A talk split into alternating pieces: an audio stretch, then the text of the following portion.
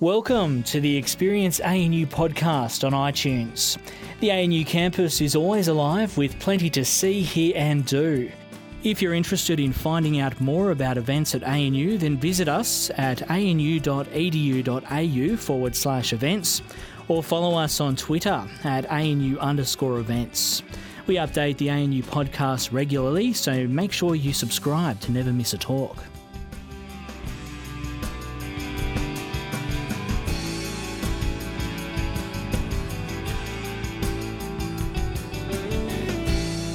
Ladies and gentlemen, thank you very much for coming along on this cool uh, Canberra evening and uh, spending some time with us at the National Security College to talk about uh, a really a really significant topic, uh, one on which we're very pleased to be contributing uh, to the debate, and that's migration and security, uh, rhetoric and reality. Um, now, at this point, I'll acknowledge the traditional owners of the land, uh, pay uh, my respects to the elders of Ngunnawal people past, past and present.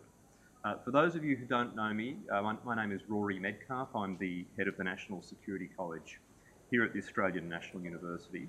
Um, and in a moment, um, I'll introduce our, our guest speaker for this public seminar that the National Security College is very pleased to host in partnership with the Crawford School of Public Policy and uh, other partners more widely. But I, I first want to mention some of the other institutions and people involved in supporting uh, Doctor Kulsa's visit to Australia, uh, including the Australian Demographic and Social Research Institute, the Crawford School itself, my own college, and the Australian Department of Immigration and Border Protection.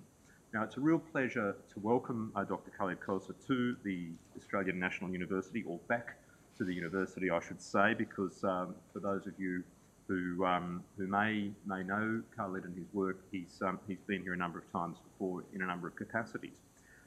Uh, he's here today, I think, in a particular capacity, which is the executive director of the uh, the Global uh, Community Engagement and Resilience Fund. Now, this is a uh, an initiative, a, a countering violent extremism initiative, I'd probably phrase it as best, uh, based in Geneva, but with wide international support, including, uh, I believe, from the Australian government. It's public. Private partnership, a global partnership, trying to enable the international community better to bolster grassroots efforts uh, against radicalisation, so to help support uh, communities, including through funding. Um, but our guest speaker is also uh, wearing a number of other hats, including as a non-resident fellow at the Lowy Institute, which um, I know well, my, my own former shop, uh, the Brookings Institution, Chatham House, and uh, Chair of the World Economic Forum's Global Agenda Council on Migration. So I wonder how many places you can be non-resident in at once, um, At once, uh, but uh, you're certainly aiming for the, for the record, and, and um, a significant academic appointment as well uh, in the Netherlands. Uh, now, as many of you know, uh, Khalid has published very widely on international migration over a long period of time, uh, including its nexus with security. Uh, and this has included some quite considerable field experience from Afghanistan to the Balkans to the Horn of Africa uh, and, uh, and uh, parts of Europe. His professional interests are very broad and range across irregular migration, immigration policy, the nexus between migration and security, and um, particular issues around the implementation of the Refugees Convention, counter-terrorism and radicalisation. Uh, in two thousand fourteen, he was appointed a member of the Order of the British Empire for his services to refugees and asylum seekers in the U K, and um, as I've said, this is not his first visit to Australia at all, or his first visit to A N U. Uh, we've been pleased to host him here at the Crawford School in other capacities in the past, including with, in partnership with the, uh, the Department of Immigration and Border Protection. Now, um, today's topic, and I'll um, hand over to our speaker in just a moment, but today's topic is, of course, very timely, very relevant, given present political debates in this country and internationally on the Uh, really the intersection of migration and security. And while I don't want to steal any of our speakers' thunder, I think it's really uh, interesting to note, and um, our participation, both of us last week, in a conference in Sydney, a summit in Sydney on uh, countering violent extremism, uh, would remind us of this, that the relationship between irregular migration, uh, asylum, and the risk of importing terrorism is a very complex, a very fraught one. In particular, the relationship between, between migration and terrorism, or migration and counterterrorism, is not at all a one-way traffic, and there are very good arguments to be put as to why migration is in fact a big part of the solution uh, to, um, to terrorism or to countering terrorism. Um, our speaker will present for about forty minutes or so, and then we'll have a very interactive uh, discussion. I hope a question and answer session. Please be ready with your questions and comments. Remember, we're on the record here, uh, so please take that into account. But at this point, please join me in welcoming uh, Doctor Khalid Kulsa.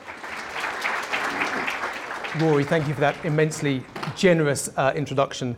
Just to add to your list of the activities I currently undertake, I also chair a uh, working group for the World Bank on migration and security, and I edit the Journal of Refugee Studies, and I'm more than happy to take questions on any of those professional activities once this, this short, I hope, presentation um, is over.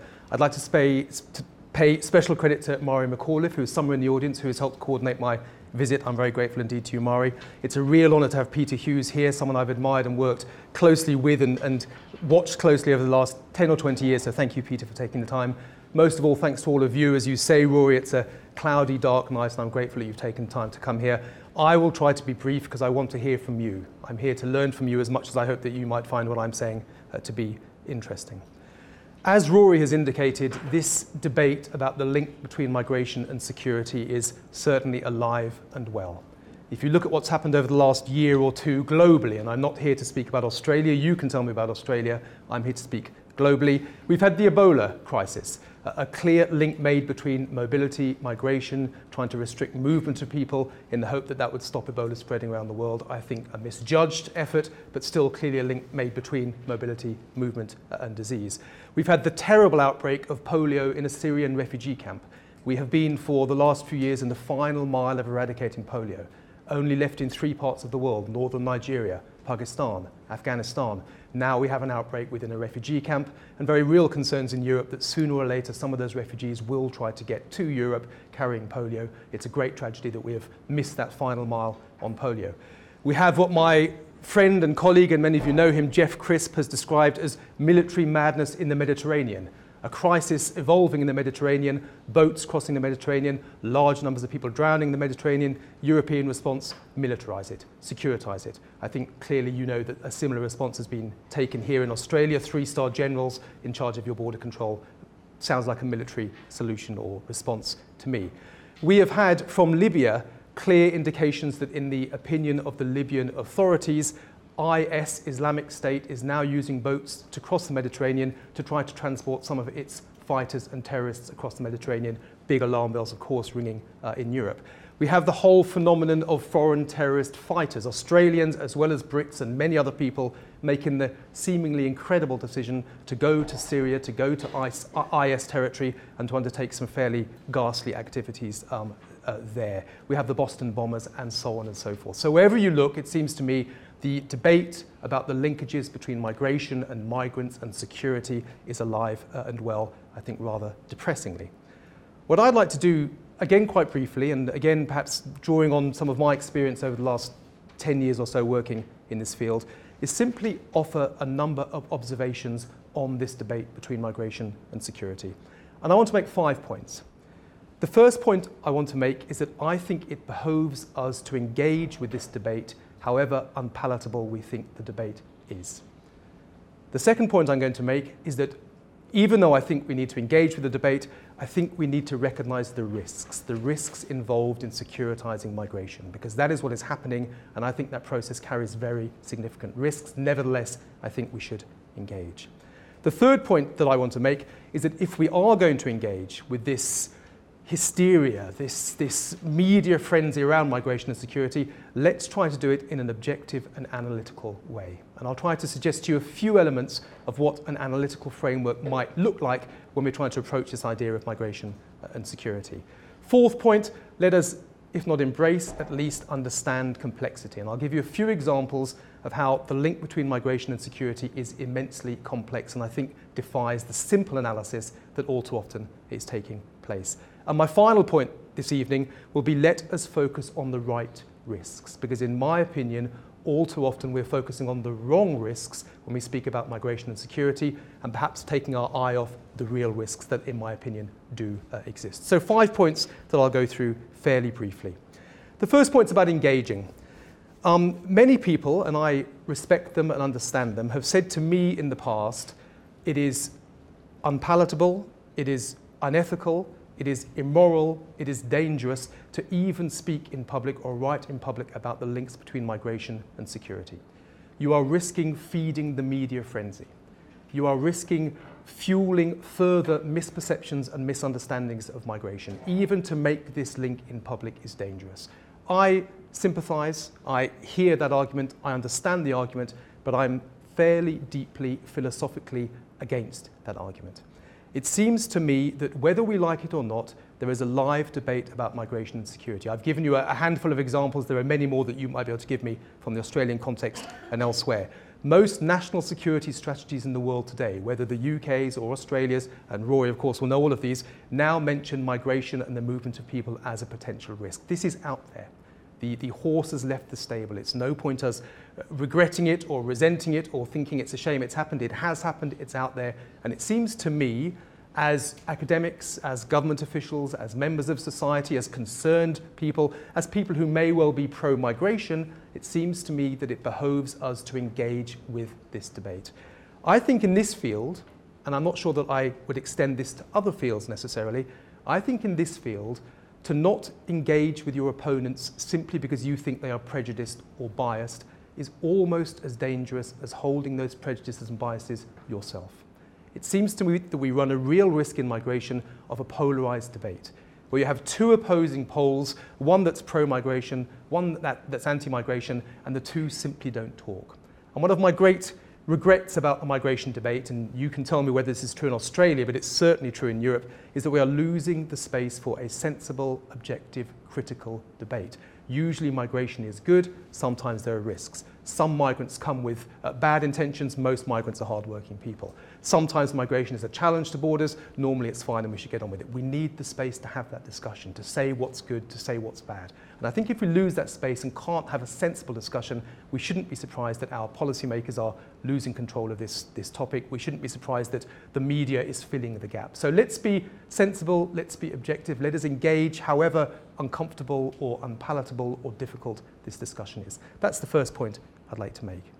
Having said that, my second point is, let us make no mistake, there is an enormous risk of securitizing migration, and I think that is what we are doing in Europe, and I think that's what to an extent you've done here in Australia around certain parts of the migration uh, spectrum. Three risks, I think, in securitizing migration. One is that what we have done is added to the further dilution of the concept of security. Now, I'm not a security studies person, I didn't train as a security studies person, but were I a security studies person, I would lament the fact that I no longer know what security means. Hard security, soft security, human security, national security, climate security, demography and security, migration and security, food security, water security. It's no longer quite clear to me what the security concept is. It seems to me that that is a regrettable conceptual advance that we've made, and securitizing migration further muddies the security waters, in my opinion. A second risk of securitizing migration is that we are, and I think this is happening, we are risking allocating responsibility for migration with the control, security, military, intelligence apparatus and parts of our governments. If you asked me where migration should lie in a government, I think it should lie with development. I think migration is largely about development and about making the world a richer and more wealthy place, and there's plenty of evidence that suggests that's largely true. Equally, of course, migration is a cross-cutting theme. You need labour market and health, and we know all of that stuff as well. But it does seem to me to be a mistake if we increasingly put migration into a security apparatus within our countries, and I think that's happening to some extent here, and again, certainly in Europe at the moment. But the third risk, and the real risk, of securitising migration is this.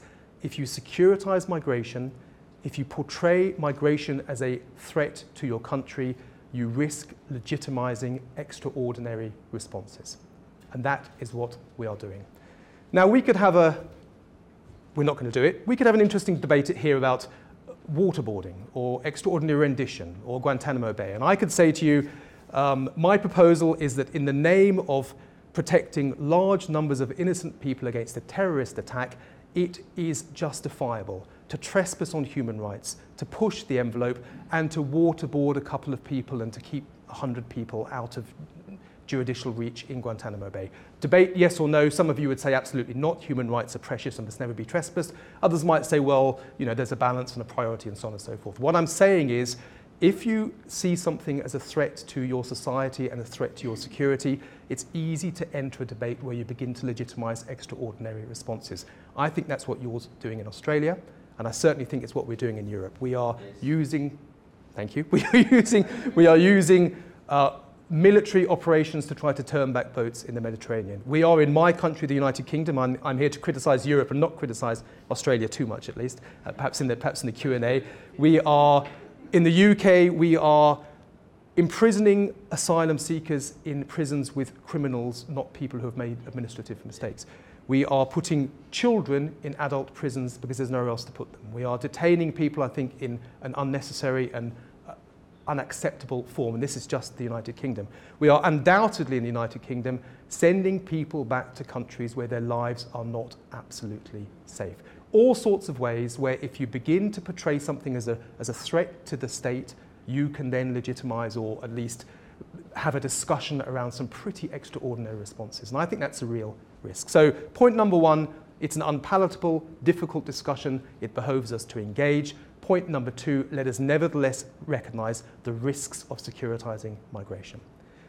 My third point is about an analytical framework. If we are going to do this, let's try to be analytical about it. I'm not going to do this and I'm not going to write a paper, but hopefully one or many of you will. What would an analytical framework look like when we discuss the links between migration and security? Well, firstly, I think we need to be much clearer about definitions, because when you speak about migration and security, all sorts of different definitions are thrown out there. Look at the migration side firstly. Are we talking about regular or irregular migration? Uh, Rory, you mentioned irregular migration. Most of the work is around irregular migration. Regular migrants, the Boston bombers, nine eleven, it's also a regular migration challenge as well. What sorts of migrants are we speaking about? Are we speaking about internal or international migrants? Most of our concern is international migration. I would argue that the greatest migration-related threat is probably internal migration, massive urbanisation, huge competition in labour markets, overcrowding, disease, food security in some of the big cities and some of the developing parts of the world. We don't really focus on internal migration and security. We tend to focus on international migration and, and our sort of global security, and especially security in places like Europe uh, and Australia.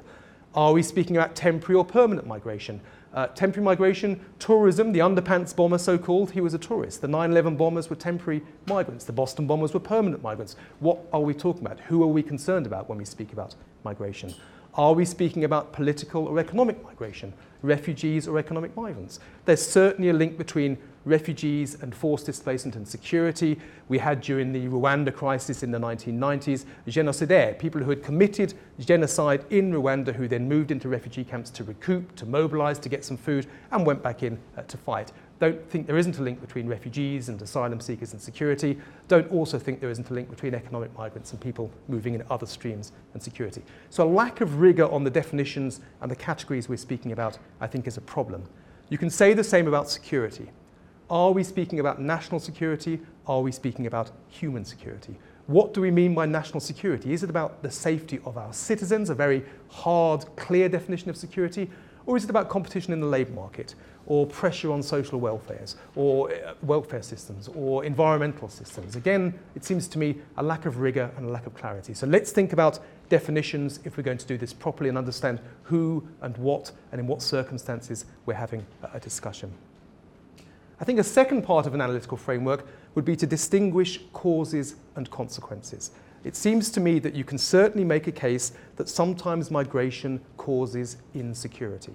Large numbers of people moving across uh, an uncontrolled border in a fairly uncontrolled manner, uh, as we did, for example, during the crisis in Libya, into Tunisia, sixty thousand people a day, clearly that causes insecurity. And I'm not talking about a few thousand people in a boat coming to a wealthy country like Australia. I'm talking about sixty thousand people a day moving into a country that itself was undergoing a crisis and a revolution.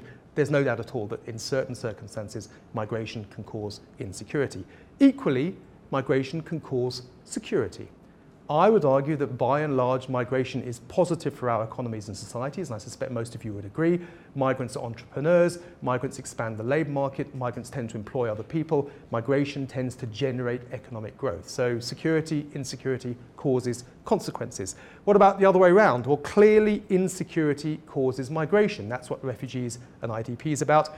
Equally, security can cause migration. This is the famous so-called development hump.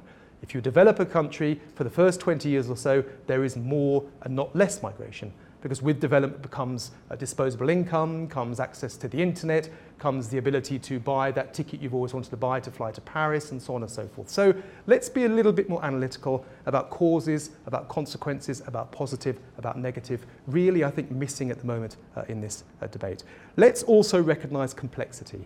The language that is used in the migration security debate is so simplistic. Push versus pull, positive versus negative, agency versus structure. It is just far more complex than that. And in a minute, I want to illustrate some of that complexity. And when we're thinking about policy, again, let's be analytical. Can we make direct policy interventions? Yes, sometimes. Yes, uh, other times, no, we clearly can't make direct policy interventions. Does policy have unintended consequences? Yes, absolutely, even though we can't plan ahead for it. So I'm not going to do it, and I'm not going to draw a picture, but it seems to me that we need to be much clearer about definitions, about causes and consequences, about short and long term, about the way that policy can and can't intervene, and about the entire complexity about this process. Because at the moment, this migration security debate is simply up in the air, and people are selecting what they want to make the arguments that they want, and I don't think that's satisfactory.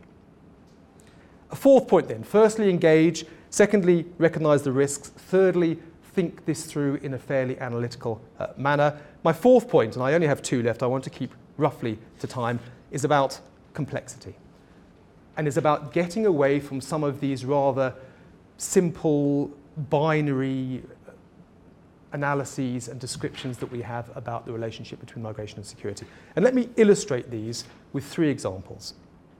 If you spoke to, and I do this often with students in Europe, and you can tell me whether this, this would be the same here, if you speak to students in Europe and say to them, give me a couple of examples of how migration is a threat to national security, so not human security, and of course one is not here to underestimate the terrible hardship that migrants undertake, but I'm not talking about human security. Give me a couple of examples of how migration intersects with national security. Terrorism comes up often as one of the first answers. Criminality. Migrants are criminals, certainly comes up a lot in Europe. Health is coming up increasingly, especially after Ebola and the polio crisis and so on and so forth. Let's look at those, and let me just give you anecdotal examples of how the relationship can be more complex than that, again, rather binary equation. Terrorism and migration. If you force me to think about it, and I've thought about it, and give you an example of the best, the clearest linkage between migration and terrorism in Europe in the last decade, I might well say to you Anders Breivik in Norway. This was a Norwegian who went to an island and slaughtered, I think, seventy-one people, and he slaughtered those people because they were part of a political party that believed in multiculturalism. Now that's a very interesting and less binary take on the link between migration and terror. Those people died because multiculturalism exists. Those people died because they were migrants in Norway. They weren't migrants, they weren't directly supporting migrants, they weren't killed by a migrant, but the existence of migration whipped up an hysteria amongst one sad or crazy guy, and seventy-one people died in an outrageous terrorist attack. That's, I think, a more interesting, sophisticated analysis of the linkages between migrants and migration and terrorism than simply saying migrants are terrorists, and I've seen very little evidence at all to suggest that migrants are any more inclined to be terrorists than are any of our, our, our nationals. Let me give you another, again, anecdote around health that, again, just tries to illustrate the complexity and move beyond some of the, the, the simplicity that we sometimes see. Health. It is true, and it's clear, and the evidence is there, that in the U K, in London in particular, there are certain ethnic groups amongst which there are high preponderances of diseases, including infectious diseases. Why? Well, the research is pretty clear. The answer is not because they are dirty, or they come from poor countries, or they wipe their bottoms with their hands, or all the other stuff that you read about in newspapers. The main reason in London is because they do not and cannot engage with the public health system. If they are irregular migrants, and many of them are, they're too scared, scared to put their head above the parapet and engage with the health system, because that would mean that they would then be exposed and possibly deported at some point. If you are a Muslim woman from Iraq who has spent your life wearing a burqa, and you come to my general practice complaining of a stomach complaint, I, white suit, will tell you to take your clothes off because I need to investigate. You're not going to do that. there are very interesting pieces of research coming out of the U K at the moment saying that certain migrant groups, either because of legal status or because of cultural understandings, are not engaging as they should with the health system. So why is there a, a health risk around migrants? Not necessarily, again, because they are unhygienic or unhealthy or come from poor countries. It's because they are not engaging as they should and deserve to, and, and we, we need to promote their engagement with the health system. A third example, and again, I'm just picking out anecdotes that I hope will illustrate some of the complexity. This is a more difficult and, and nuanced picture than I think many people, or certainly the media and many politicians, understand. The third is around criminality, and this is the most difficult. Whenever I give any version of this presentation in Geneva, and you can tell me, and I'll be interested if anyone's brave enough to tell me, you can tell me what the answer is in Canberra, but in Geneva I always say, ladies and gentlemen, if, God forbid, you are mugged tonight at the central station in Geneva, you will not be mugged by a Swiss person. You will be mugged by someone from North Africa or the Balkans. And I can guarantee that's true. Now, that's a statement, it's out there, and it's basically supported by any evidence you can find in Geneva. Again, you tell me what the truth is in Melbourne or Canberra or, or Sydney, and let's see if we can, let's see if we can have that open and critical a discussion. What I'm not saying is that all North Africans and all Balkans, people from the Balkans, are criminals. What I'm saying is there is a small group, and it's twenty or thirty people as it happens, in Geneva that are run by a gangmaster that pickpockets and break into cars and do a bit of beating people up and perhaps run a few drugs around that rather seedy area of Geneva around uh, the station. This is a difficult one to, to deal with. Firstly, you have to really encourage people to understand it's a small group. You shouldn't generalise into large questions about migrants and ethnicity and religion and so on and so forth. The other way we often try to deal with this, and I admit that we have failed, is to try to understand the context that is forcing people to do this. Migrants aren't intrinsically criminally minded. Migrants often do this because they have no alternative. The U K, for example, where we don't allow asylum seekers to access the labour market for six months. These are people who may owe money to smugglers, they may be under social pressure to send home money to their family. They turn to crime or petty criminality in order to fill some sort of gap. I'm not saying it's justifiable, I'm not necessarily accepting it, but I think understanding the context, the reasons, the drivers, the background is one way to understand why some migrants, some asylum seekers, perhaps some refugees are turning to criminality in our societies. Now, sadly, that argument doesn't hold, especially with our friends in the media. Um, and I've done many interviews in the U K where I've tried to make that case, and of course the headline that comes out is asylum seekers are criminals. That's, that's what you've told us. Forget the context, forget the background, what you're saying is this. And I'll, since this is a university and since we're here, I guess, vaguely under the Chatham House rule, or I think we're being recorded, but I'll tell this story nevertheless. Um, I once did quite a nice piece of research, I thought it was a good piece of research, in the U K many years ago when I was an academic.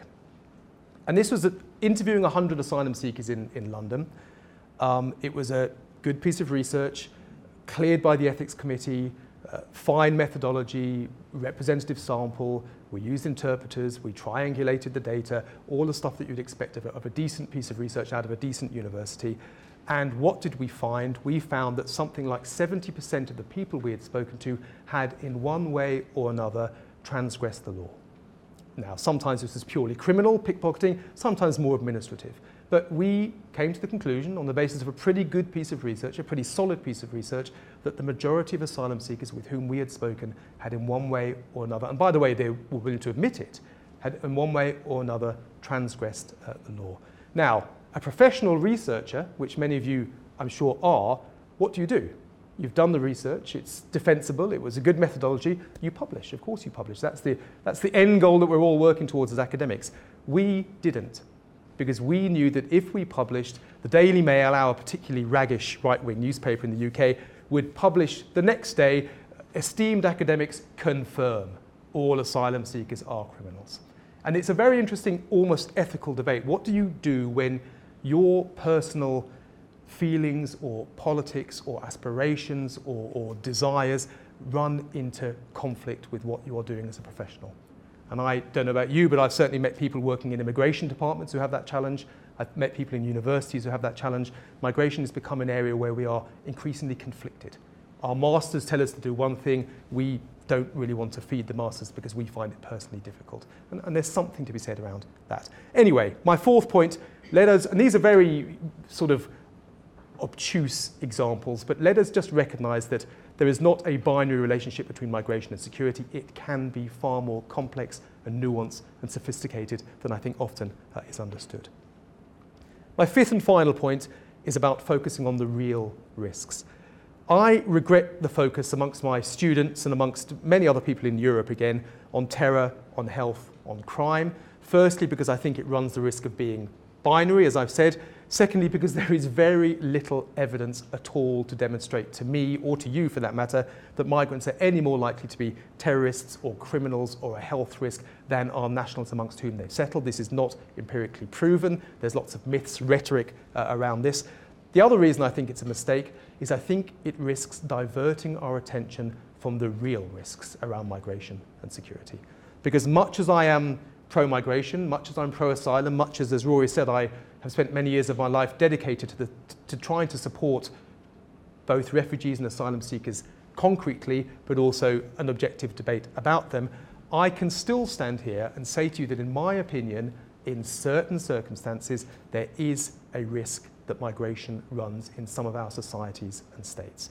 And again, that's a statement that is all too hard to make in many places in Europe. And it's, this is what I mean about objective debate. I can, there are, there are universities in the U K where I could stand and say what I've just said. In my opinion, in some circumstances, migration is a risk and is a threat to society and to the state. And people will be saying, you're a racist, it's outrageous. I'm not a racist, and I don't think it's particularly outrageous. I'm trying to share with you an evidential base that says that in certain exceptional circumstances, let's not generalise, let's not taint the entire population, but in certain circumstances, there is a link between migration and security. And if we can't say that and have that discussion, then again, I think we're in some trouble. Let me give you a couple of examples of where I think the real risk lies, and it's not terrorism, and it's not health, and I don't think it's crime.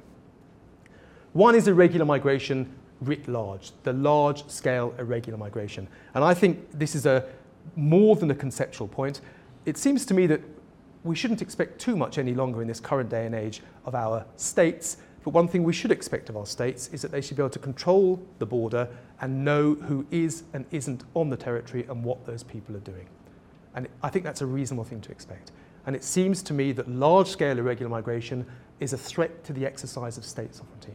And again, I'm not talking about three or four, I, don't, I can't remember the last numbers, but a, a, a relatively modest number of people arriving by boat. What was it, a third of the Melbourne cricket ground would have been filled by, you know, let's get some perspective.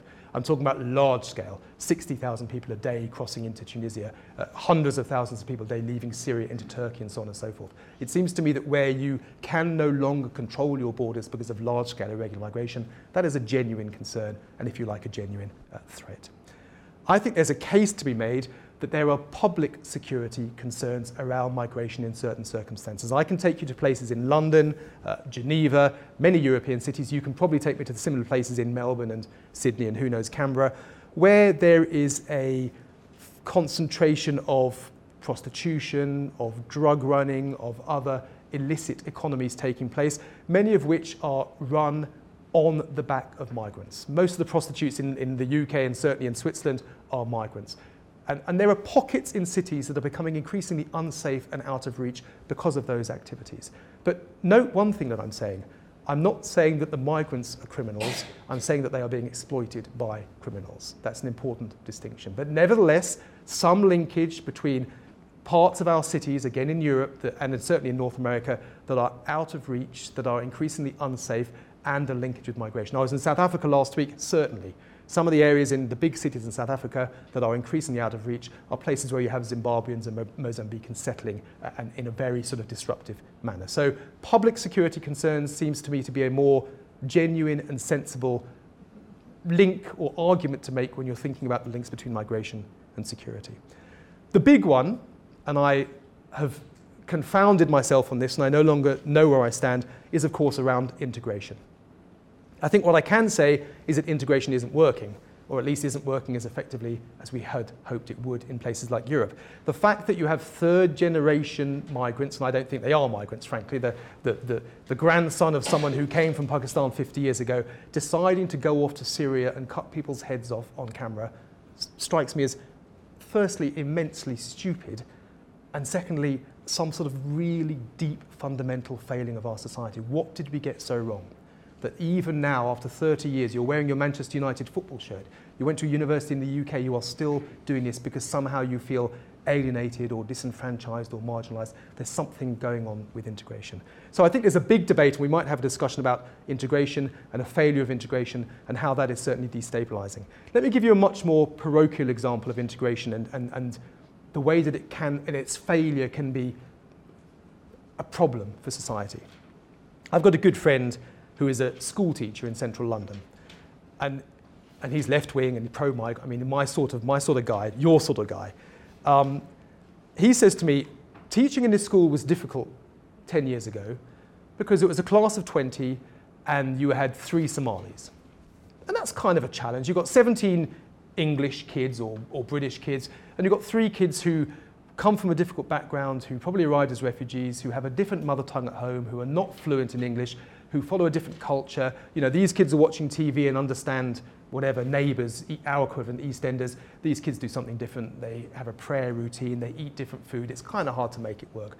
He says, now what I have is a class of twenty with four English kids, uh, three Somalis, two Sri Lankans, there's a couple of Afghans and a couple of Rohingya.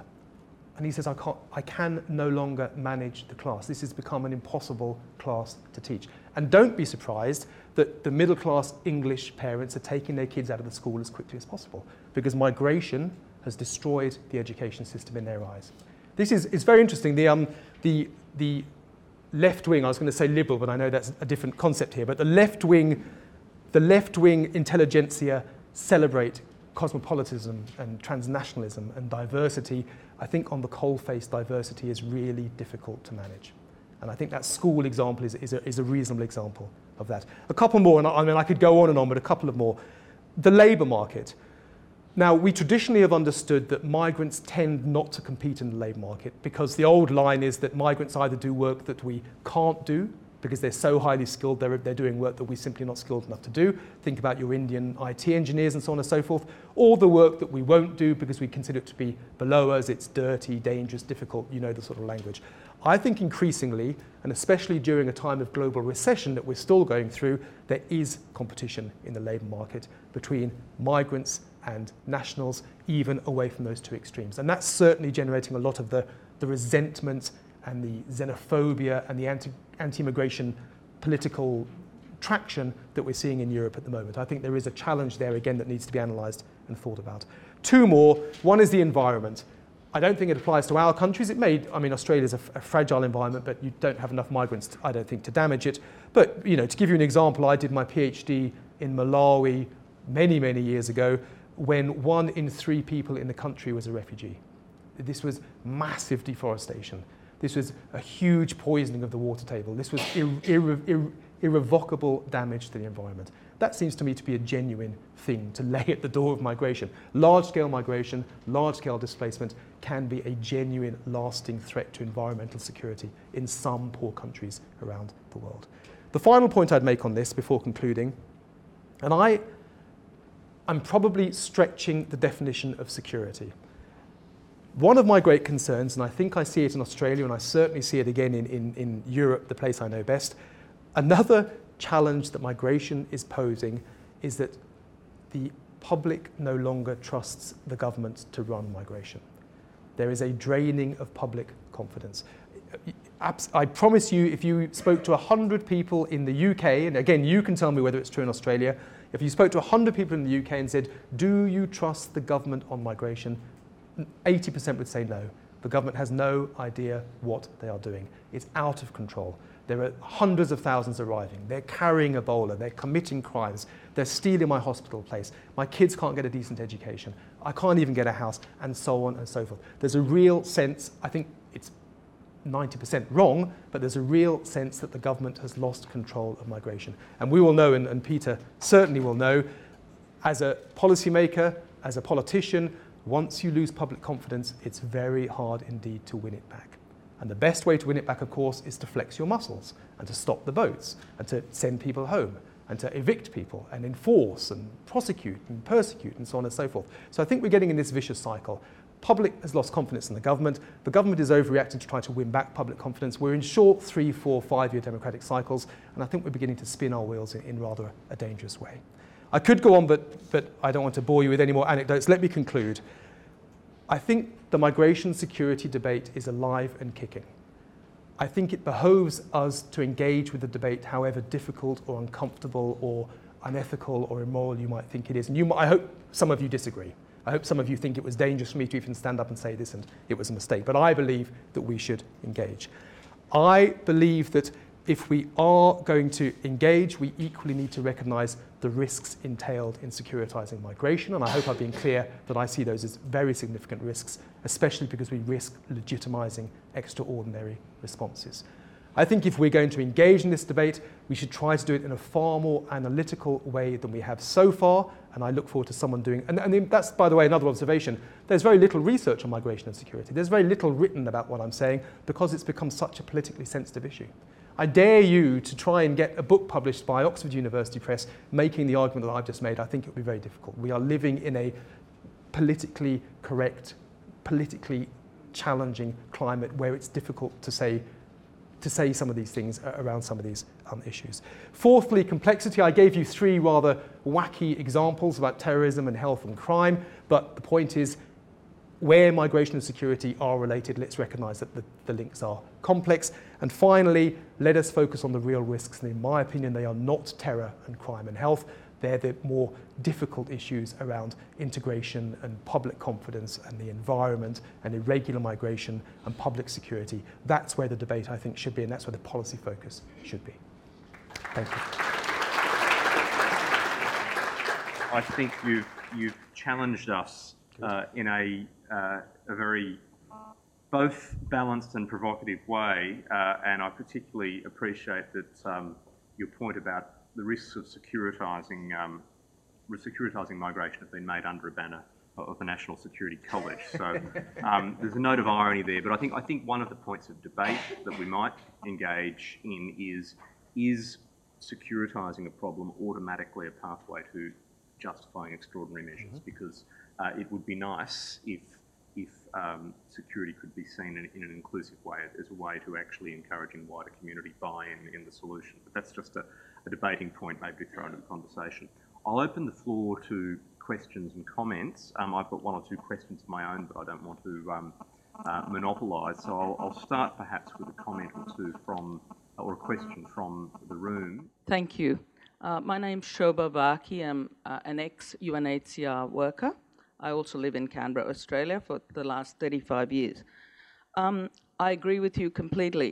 Uh, the media, the xenophobia, the ignorance, and the resource scarcity are causing these issues to flare up. If we had thirty, forty years ago, you come as a migrant to Australia, welcome with open arms, there's lots of food, there's lots of work, et cetera, et cetera. My questions are, we have two hundred nationalities living in Australia. Why is it suddenly becoming an issue about migration? That's a question. I liked your definitions, and I wish we had clear definitions because people muddle it all up. What is a migrant? What is a refugee? And what is an asylum seeker? And people use them interchangeably, which is unfortunate. Doctor Koza, uh, if you stay longer, I'd like you, you to see how multiculturalism is thriving and well in Canberra. We have, as I said, two hundred countries, people from two hundred countries who live here. Um, I S and, and Al-Qaeda, et cetera, they are using vulnerable youth, young people, and radicalizing them. What do you think of Australia's current um, issue with revoking citizenship? Um, when are the water and food wars going to start, or have they already started? And um, what can Australia do? Because this is all preventable and it's just, as I said earlier, that's what's causing thank, it. So, Thank you. We've thank got you. three questions there, and I think that gives you the right to answer only one or two of them. But, um, it is a, a, a very um, useful commentary, please. Shall I make a list, yeah. or do you want to? No, no, uh, take it, address it. Okay, thank you. Thanks, and I, I, I wish we could have a long comment. Very briefly, I mean, there's a big, there's a, as you said, thirty or forty years ago, people came to Australia and indeed Europe and were largely welcomed. And the concept is there was an interest convergence. It was in their interest to come, it was in our interest to take them. And what do we have to do to rebuild that interest convergence? And I think in Europe, and again, I'm not here to speak about Australia because I don't know Australia well enough and I don't come here often enough. Uh, in Europe, there is the potential for an interest convergence. We are facing a demographic time bomb. We need millions more workers, we need migrants. What are, migrants are young, fertile people who work hard. That is exactly what Europe needs. As I mentioned, one of the things I do is work with, the, not work, voluntary work with the World Economic Forum, and most of our work is about trying to bring the private sector together with government. And the private sector in Europe is saying, please let us bring in millions of migrants. We need them. And your obsession with, and it's understandable, of course you've got a responsibility, but your obsession with security and visas and slowing down the process and bureaucracy and red tape means that we are losing out. So please, can we find a way to resolve that? So can we find a new form of interest convergence? I don't know, but we need to think about it. I think your point's really well taken. I had this debate with at least one person in this room earlier. Yes, are we talking about migrants as in people who have arrived during their lifetime, and indeed many of those have now become citizens, or are we talking about Australian citizens who's happened to have a grandmother who is Sri Lankan? And, and I think that's a really, I mean, in my analytical framework, that's a really important point, because I don't define I'm the son of a migrant, but I don't define myself as a migrant. I have some sympathy towards migration, and, but I'm not a migrant. So if I go off the rails, I don't think it's a failure of migration. I think it's a failure of the U K, right. So I think we do need to make that distinction.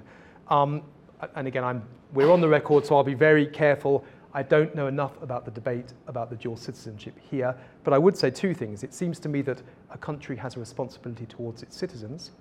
And secondly, it does seem to me that cutting out one part of citizenship and making this another country's problem isn't the most uh, charitable way to go. Thank you very much for your um, wonderful talk.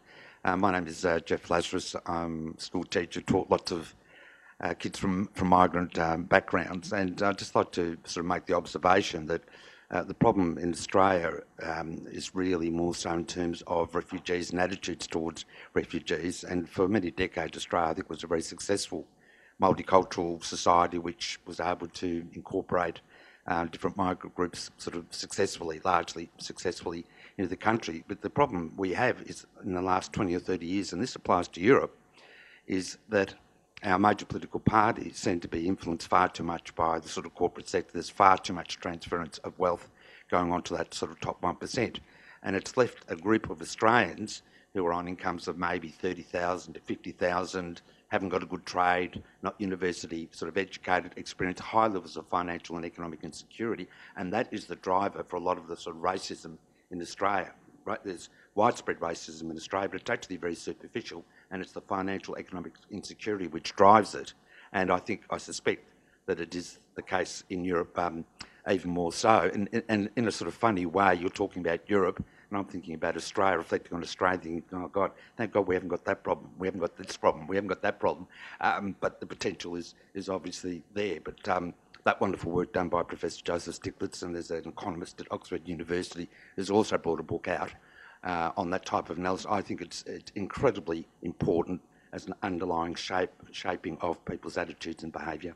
Thank you. Will, uh, do you want to respond to that? No, I mean, just it's a, again, it's a, it's helpful. I came here to learn from you about Australia, and that's a great insight into Australia. Uh, and this is not an Australian problem for sure. You, across Europe, from whatever, from Ireland to Poland, you can draw the line. There is a real rise of xenophobia, of, of anti-immigration sentiment, of, let's be honest, anti-Islamic sentiment. This is this is an Islamic issue, at least in, in, in my part of the world it is, uh, of political parties making huge capital out of this, and of a real sense that Europe's in trouble. I mean, we are the the, the the left wing, the sensible debate on migration has been lost. And I think you're right. A lot of it is about nationals who feel that they're losing out and they haven't got enough money and so on and so forth. And I'm sure that's part of the process. Hi, Doctor Koza. Look, David Goyne. I was very taken by your point about a loss of faith in government, and I wonder if just the immigration sector is just a symptom of a much wider loss of faith in government right across the spectrum of government. It just strikes me that, you know, we've got this uh, switch to parties of the left or right at extremes in a way we would not have had twenty years ago, because people have lost faith in the ability of government to manage their lives. Thanks. Um, so when I, I, I once, a couple of years ago, taught a group of American students, and I made this point that, in my opinion, in your country, America, as well as in Europe, the public has lost confidence in the government on migration. How would you respond to that? And these students all said to me, we've lost confidence in the government to do anything, not just migration. As you say, migration is just a symptom. But what I would say, and I, and I, I've, I, I reflected on this elsewhere, I think a, a mistake that migration policymakers make is not to learn lessons from other spheres of public policy. Um, because you, we have had food crises, we've had nuclear crises, we've had crises over all sorts of things where public confidence has drained away and has been recovered. It can be done. And I think it sort of behoves, if I'm right, and there is a draining of public confidence in migration, let's see how the Japanese public's confidence was rebuilt after that nuclear disaster. Let's see how Britain's belief in eating beef was rebuilt, even though we slaughtered every single cow because of mad cow disease and so on and so forth. It can be done. Let's see how it was done. And I think, I often think that migration people and policymakers don't look enough at, at other sectors to think about that. Uh, And I think you're, you know, you're largely right, and of course you'll know that the research published by the wonderful Oxford University Press, he says, looking straight at the camera. Um, increasingly, and this is true for migration as in many other things, this is about cities. This is no longer about the, the state. And I think increasingly cities will become an important part of our governance structure in many issues, but especially around, mi- mostly migrants go to cities. If there are problems, they're in cities. If there are benefits, they're in cities. Let's get the city mayors involved because that's where, that's where the action is, I think.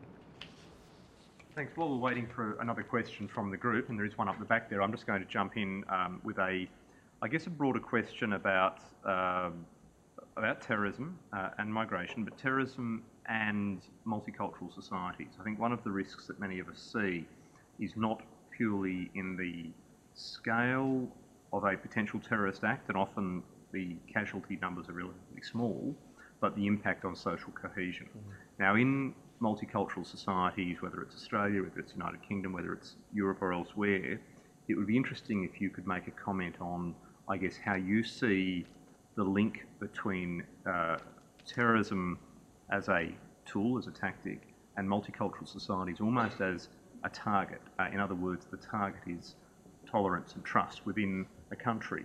Um, now, how how do you see governments managing the risk of the aftermath of terrorist attacks, maintaining social cohesion in the context of mm. migration?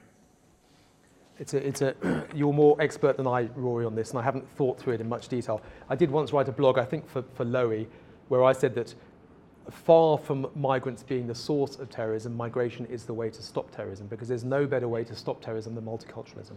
If we can generate understanding in our societies, then hopefully less people will go off the rails and become extremists and so on and so forth. So I see multiculturalism as part of the answer, not, not the other way around.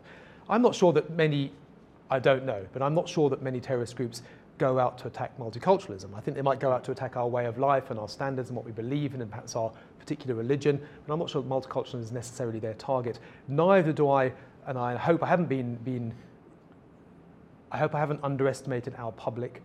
I don't think the public fall for it. I don't think many people in the public, at least in, in the continent where I live, in Europe, would, would make the mistake of saying that terrorism is a demonstration that multiculturalism somehow is a problem. I think most, most people celebrate, multi, celebrate multiculturalism and recognise that one or two terrorists are people who have gone, gone off the rails. And let's not forget, you know, the, the, the great, and we, we, we haven't mentioned the work I'm doing for the Global Fund, the great burden of extremism and terrorism lies in Nigeria and Syria and Pakistan. The Charlie Hebdo attack was terrible and it killed nineteen people. Your Lint Cafe attack was awful and it killed a handful of people. The burden of this is in often not multicultural, single culture places in other parts of the world.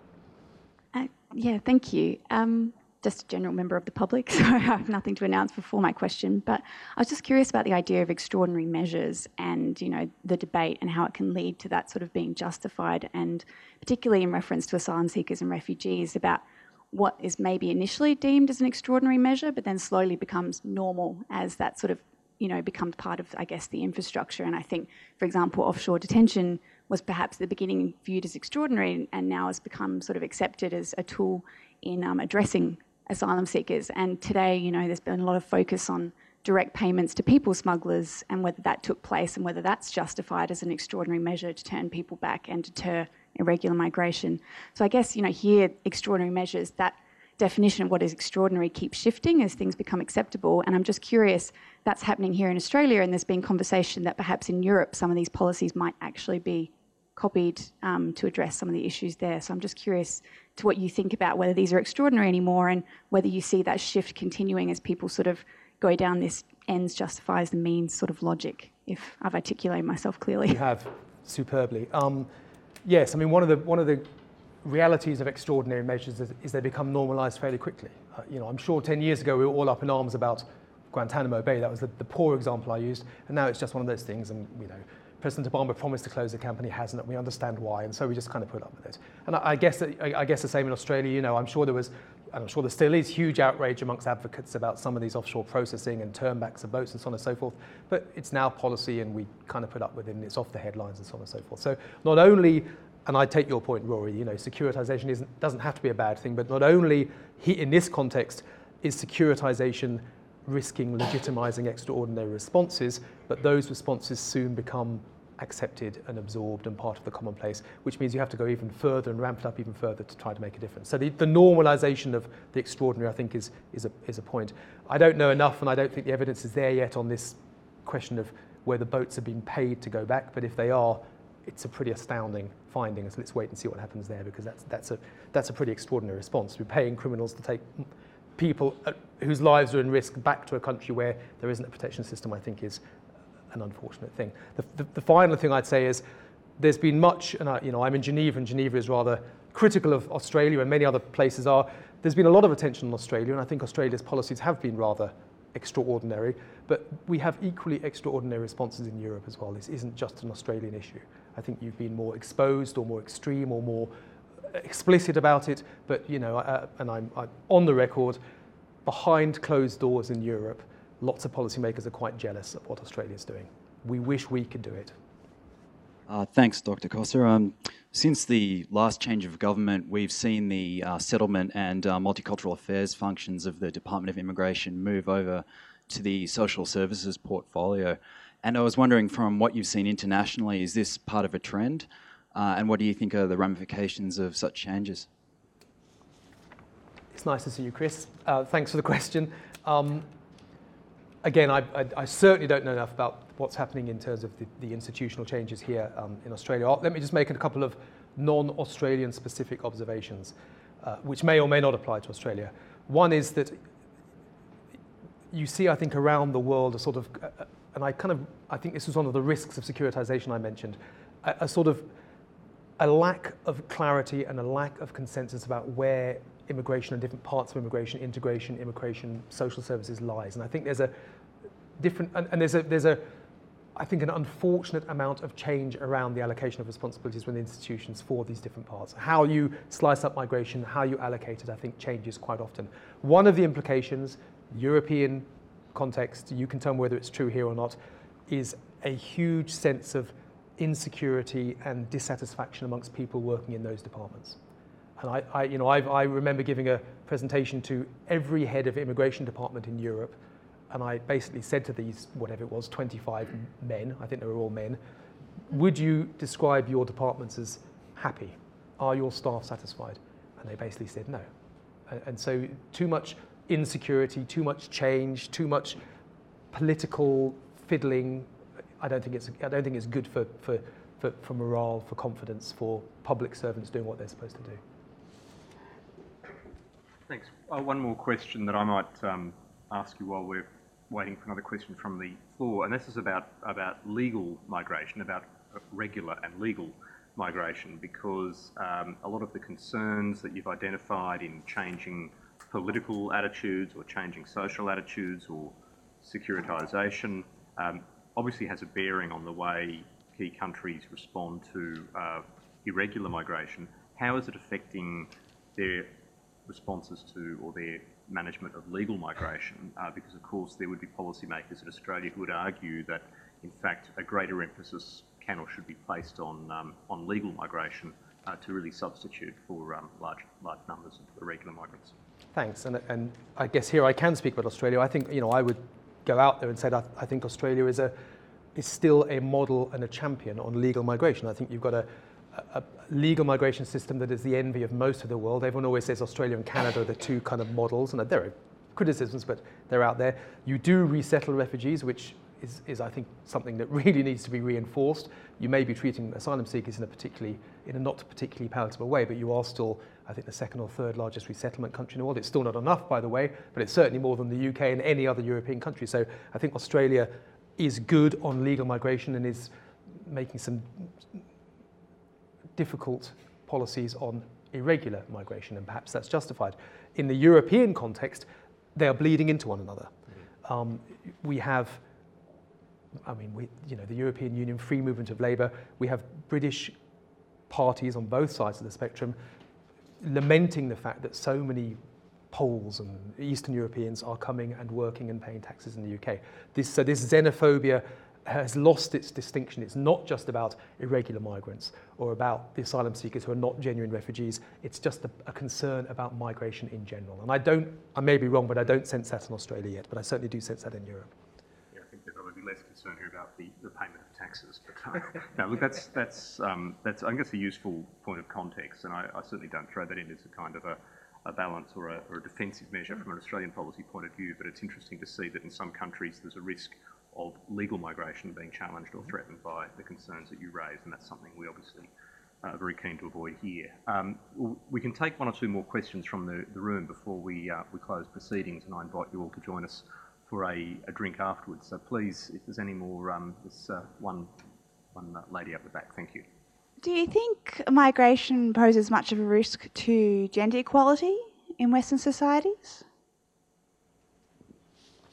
Um, Thank you. It's a great question. I, I haven't thought about it.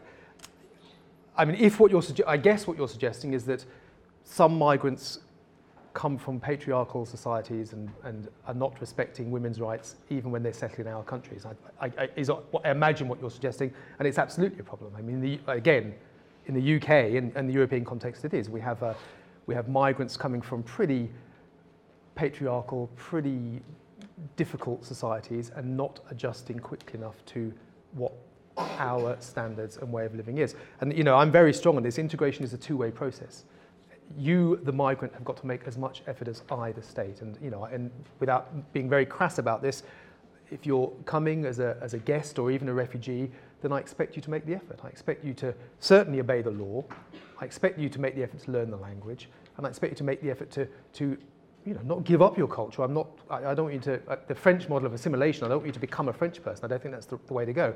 But at least I expect you to, to understand and sympathise and, and behave in a way that I consider to be, and my country considers to be, decent. So no female genital mutilation, no, no, educate your children, make sure that women have the right to go to work and leave the house and those sorts of things. And it is a problem. I mean, I don't think it's a huge problem in, in, in the U K, but there is, there is an element of that, yeah. Thank you. Look, if there are no more questions from the um, from the group, I'll um, I'll call proceedings to a close. Uh, Doctor Kulsa, that was a really, I think, illuminating and uh, provocative presentation, as we hoped and expected. Um, we uh, we'll take that away, and we we uh, we hope it will uh, have it play its part in wider research, thinking, and policy debate in this country. I'm very pleased that the National Security College has had the opportunity to work with the Crawford School and other hosts of your visit in, in convening this event today. We look forward to you joining us all for a drink uh, and to meet uh, our audience shortly. But uh, friends and colleagues, I want to now invite you all uh, in particular to, um, to show your appreciation of today's event, and please join us for a drink. Thank you. We hope you enjoyed this talk. Did it inspire or even provoke you? Let us know via Twitter at ANU underscore events. If you're interested in learning more about the research and ideas that come out of A N U, then why not consider a free subscription to A N U Reporter magazine? A N U Reporter tells the stories of the greatest minds in Australia, brightest students and finest alumni. Visit news.anu.edu.au forward slash publications and click on the A N U Reporter magazine link to find out more.